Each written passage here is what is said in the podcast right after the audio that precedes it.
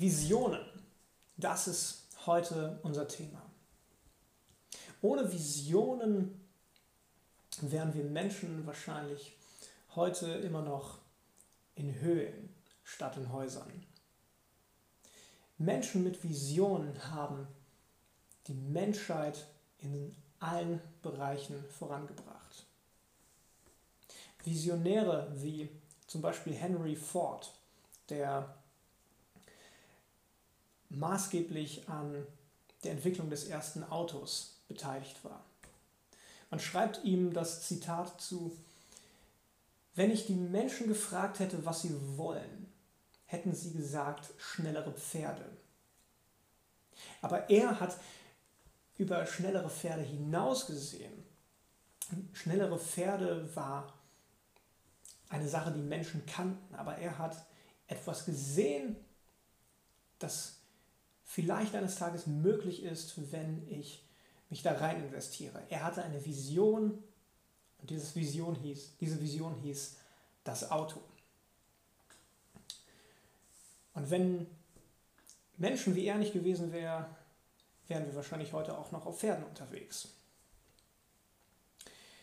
Im Bereich Gesellschaft gab es Visionäre. Männer wie Martin Luther King, die Vordenker, die den Weg geebnet haben, dass schwarze und weiße Menschen gleichberechtigt Seite an Seite leben. Wir erinnern uns an diese wahnsinnig beeindruckende Rede von ihm, diese I have a dream Rede, wo er von seiner, seinem Traum, seiner Vision spricht, wie er sich die Zukunft vorstellt. Und er hat maßgeblich unsere Zukunft im gesellschaftlichen Bereich mitgestaltet.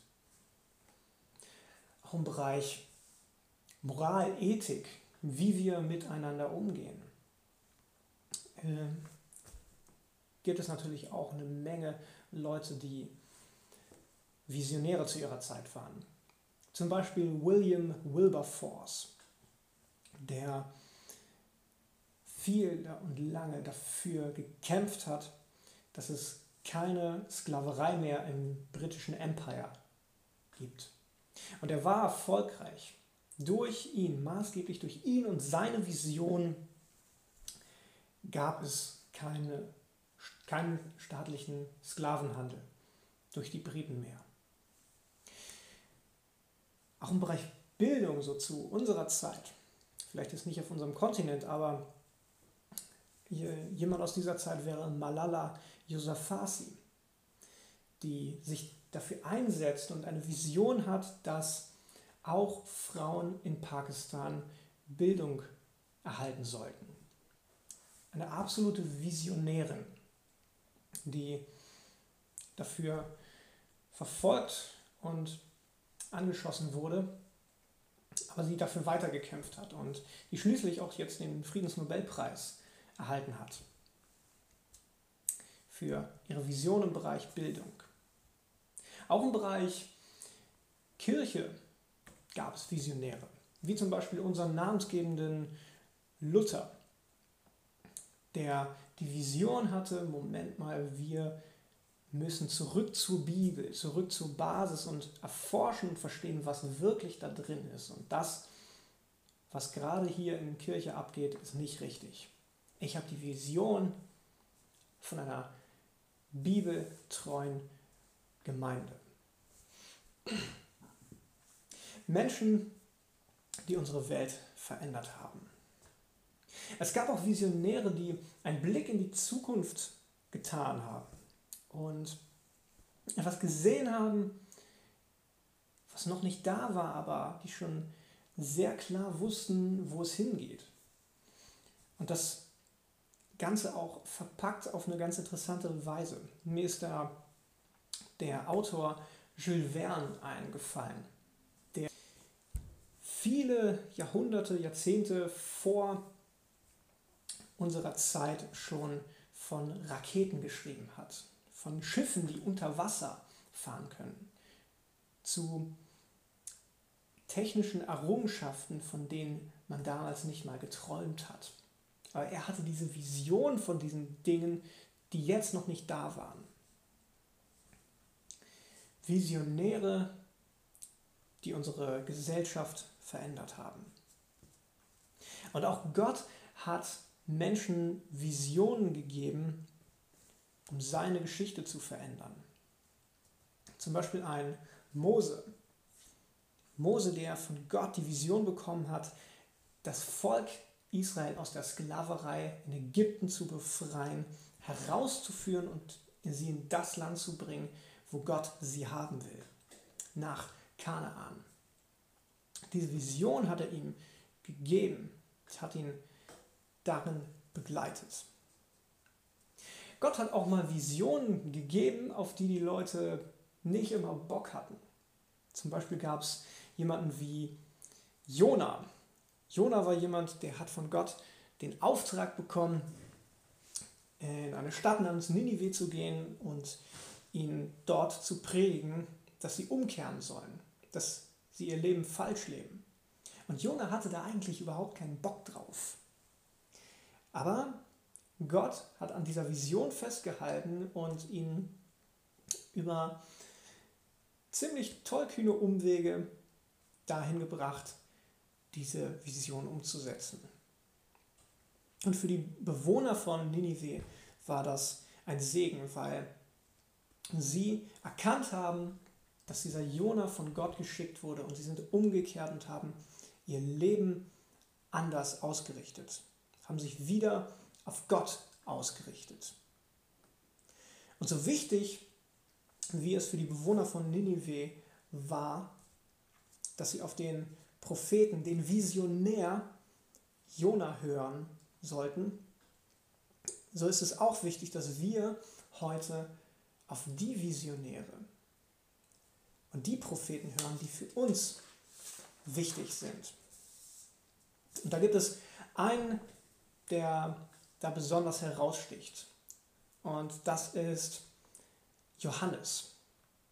Der Apostel Johannes, der einen Blick in die Zukunft wirft, weil er eine Vision von Gott erhält und dadurch das Buch der Offenbarung, das letzte Buch der Bibel schreibt. Johannes war in einer ähnlichen Situation wie wir zurzeit. Er war isoliert. Nur er war nicht in seinen eigenen vier Wänden zu Hause im Lockdown eingesperrt, sondern er war auf die Insel Panthos verbannt worden. Und dort erscheint ihm Jesus und gibt ihm eine Vision über das, was noch geschehen wird, was am Ende der Zeiten mit dieser Welt passieren wird. Und dieses gesamte Werk, was er dort sieht, schreibt er nieder und schickt es an die Gemeinden.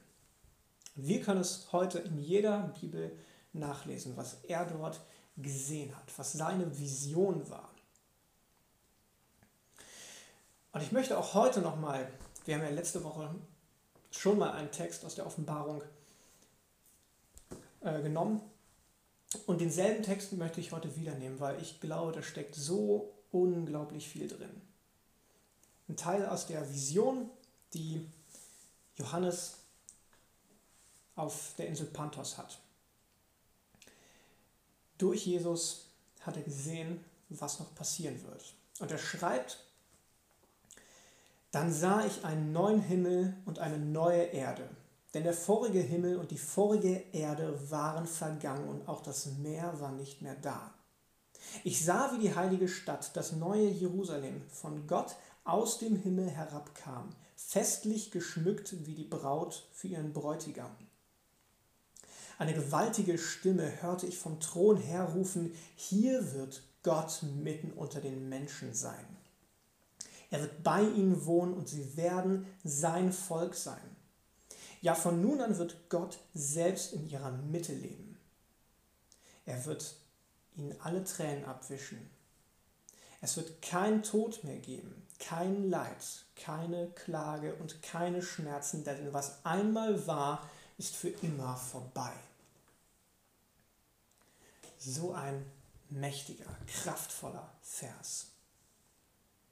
Und ich hatte ja letzte Woche darüber gesprochen, dass dieser Abschnitt Hoffnung geben kann. Hoffnung auf das, was wir dort in Aussicht gestellt bekommen haben. Und ich will heute einfach einen neuen Zugang zu diesem Text finden, nämlich die Vision, die dahinter steht. Die Vision, die Johannes sah. Die Vision, dass Gott mitten unter uns leben wird. In Einklang und Gemeinschaft. Und das, es fällt mir ja schwer, sich das richtig vorzustellen, wie das wohl sein wird, wie das aussehen wird. Und deshalb will ich mal vielleicht einen neuen Zugang dazu mal bekommen und möchte dich jetzt einfach mal bitten, setz dich mal bequem hin und schließ mal die Augen. Und ich will mit dir mal eine kleine Reise machen. Ein Vers, den ich dir vorher noch mit auf den Weg geben will, ist Römer 1, Vers 20. Ah, der erste Abschnitt. Gott ist zwar unsichtbar, doch an seinen Werken der Schöpfung haben die Menschen seit jeher seine göttliche Macht und Größe sehen und erfahren können. Wir können also Gott erahnen durch das, was er geschaffen hat, durch die Natur, durch die Schönheit, die er uns hier kreiert hat, können wir Gott erahnen. Deshalb möchte ich dich einfach mal bitten, schließ mal die Augen. Schließ die Augen, atme mal tief ein, atme tief aus und sei mal in Gedanken nicht mehr in dein Zimmer. Sei mal nicht mehr in den vier Wänden, in denen du schon seit Wochen eingesperrt bist, sondern reise in die Vergangenheit an einen Tag, an dem du in der Natur warst. Ein Tag, der für dich wunderschön war. Ein Tag, ein Tag, an dem du wirklich gesehen hast, wie herrlich und schön die Natur, die Schöpfung ist. Sieh dich nochmal um, wie es da war, was dort alles schön war. Und wie viel mehr, wie viel unendlich Schönes ist in unserer Natur zu finden. Lass die Augen geschlossen und stell dir einfach nochmal den schönsten Sonnenuntergang vor, den du gesehen hast. Wie die Sonne den ganzen Himmel eingefärbt hat und dann am Horizont versunken ist. Stell dir weiße Strände mit glasklarem Wasser vor. Dichte Wälder, in denen man sich verlieren kann. Das Glitzern einer schneebedeckten Landschaft. Weite Wiesen, bedeckt mit wild wachsenden Blumen. Anmutige, majestätische Berge.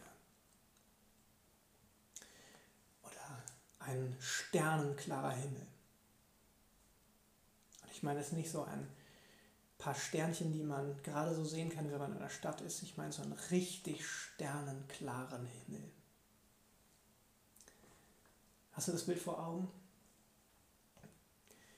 Und wie unfassbar ist es, dass allein das Licht dieser Sterne tausende von Jahren braucht, um uns zu erreichen. Und wir können heute ihre Schönheit sehen. Schönheit, die vor tausenden von Jahren gestrahlt hat, weil sie so unendlich weit weg sind. Ist die Schöpfung nicht einfach nur unfassbar? Ist sie nicht einfach grandios und wunderschön? Lass noch die Augen geschlossen und bleib ein bisschen in der Natur. Denn jetzt möchte ich euch mal eine Vision geben.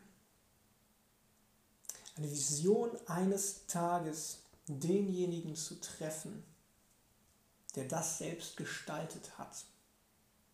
Denjenigen zu treffen, zu sehen, der den Himmel gezeichnet hat, der die Wälder geformt hat, der Strände erschaffen hat und der Sterne am Himmel angeordnet hat. Derjenige, der so wunderschöne Dinge erschaffen hat, denjenigen eines Tages zu treffen. Und darüber hinaus noch in einer Stadt zu sein, die er errichtet hat. Und wenn diese Welt schon so wunderschön ist, wie viel schöner wird diese Stadt sein, die er schmückt wie eine Braut für ihren Bräutigam. Wie viel unendlich schöner muss es dort sein. Wie unbegreiflich muss es aussehen, diese Stadt zu betreten. Und selbst dort zu leben, zusammen mit dem, der diese Welt und diese Stadt erschaffen hat. Und wenn du das willst, wenn du willst, dann gibt es eine Einladung, diese Stadt zu betreten. Diese Vision kann Wirklichkeit werden, wenn du willst und wenn du Ja sagst. Es gibt eine Eintrittskarte in diese Stadt. Diese Eintrittskarte heißt Jesus.